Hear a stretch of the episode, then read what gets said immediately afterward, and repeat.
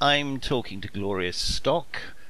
Unfortunately, we can't meet, so this is being done by telephone. She's been involved in an art project for the U3A in Farnham. Gloria, could you please tell me about the first project that you did this year with them? Well, it actually started last year in September. These projects go on for a little bit of time, and the idea is that I teach the group new skills through each project. First project was teaching them about compositional skills and brush mark making skills. So we took a very simple man-made object and working from the object transposed the design of the object onto a square canvas. We then went into some brush making techniques to do a very simple background and then to block out various colours on the canvas and to work from larger brushes to smaller brushes which show more detail. Sounds a little bit more complicated than it actually is, but help was there all the way, right from the very beginning where students were photographing their object and were using their mobile phones to do so. And then I was teaching them how to adjust the image on their mobile phone to either saturate the colour change the colours completely. Lots of peripheral things come in as students' needs arise. So it's never usually straightforward because different students have different needs because they're at different stages of their artistic development. Now, this painting group that you're involved with, how many students yes. do you actually have? There were, at one stage, 32 students on the books. It's quite a large number, but we don't usually get everyone. Not all of them would arrive at the same week. So usually we were in the sort of mid 20s, I would say. So lockdown gave us a few problems as far as tuition was concerned which I have been trying to do on Zoom, but I also, as we've started a new project now, which obviously I'll talk to you about later, give them a sort of step by step help on the new project, showing them examples of work that I've done, asking questions, but there's a limit to how much you can do on Zoom for a practical subject. So it all takes much longer than you would anticipate. You started the first project last September, yep. so you had six months where you could help people physically.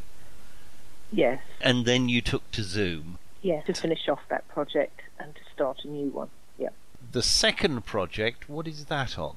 I thought it might be a good idea to actually get them to concentrate on something that was accessible to everyone.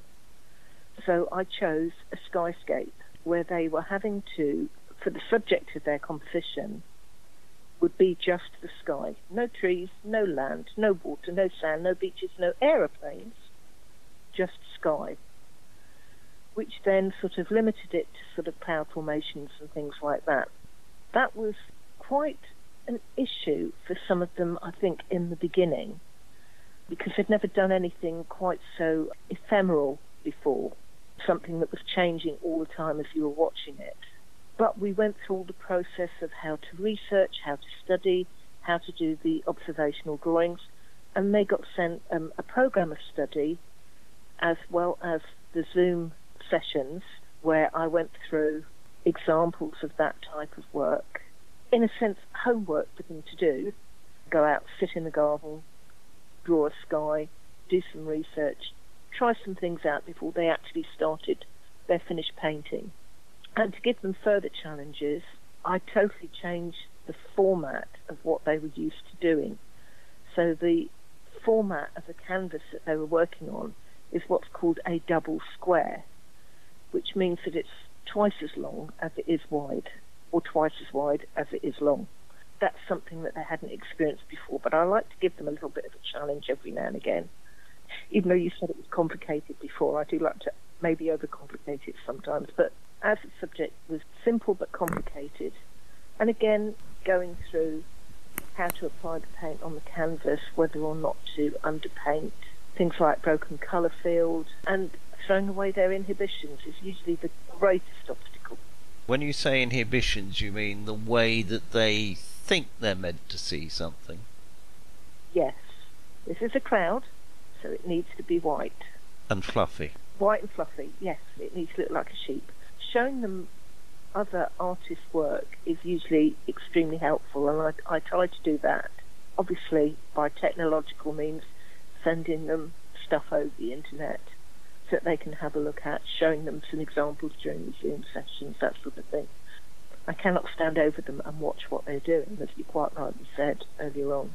I suppose one thing that the current situation has, has meant is some of them may well be doing more painting than they would have been doing if they'd just been coming along to the maltings.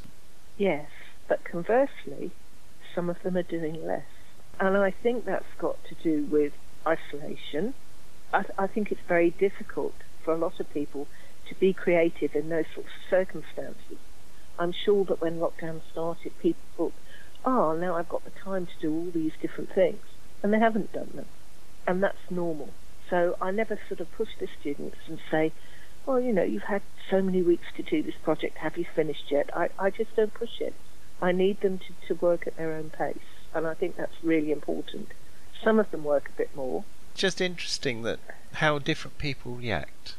I'm sure that someone is going to write down a fabulous doctorate paper on the psychology of what happens to people during lockdown and how various things come to the surface and various things don't.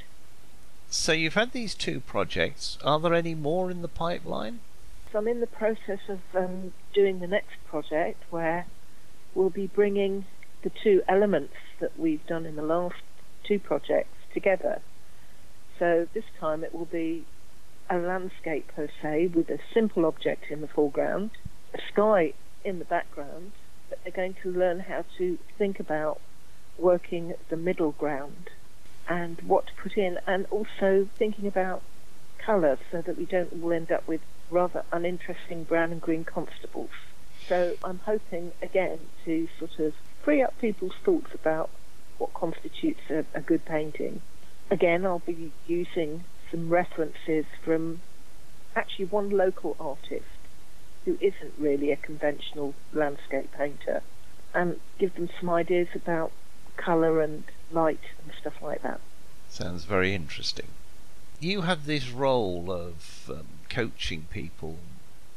Were you an Yeah. art teacher or something like that in Yes. previous life? Yes, I was. Yes, I was in a previous life. 34 years, man and boy. Well, thank you very much. It's been lovely to talk to you.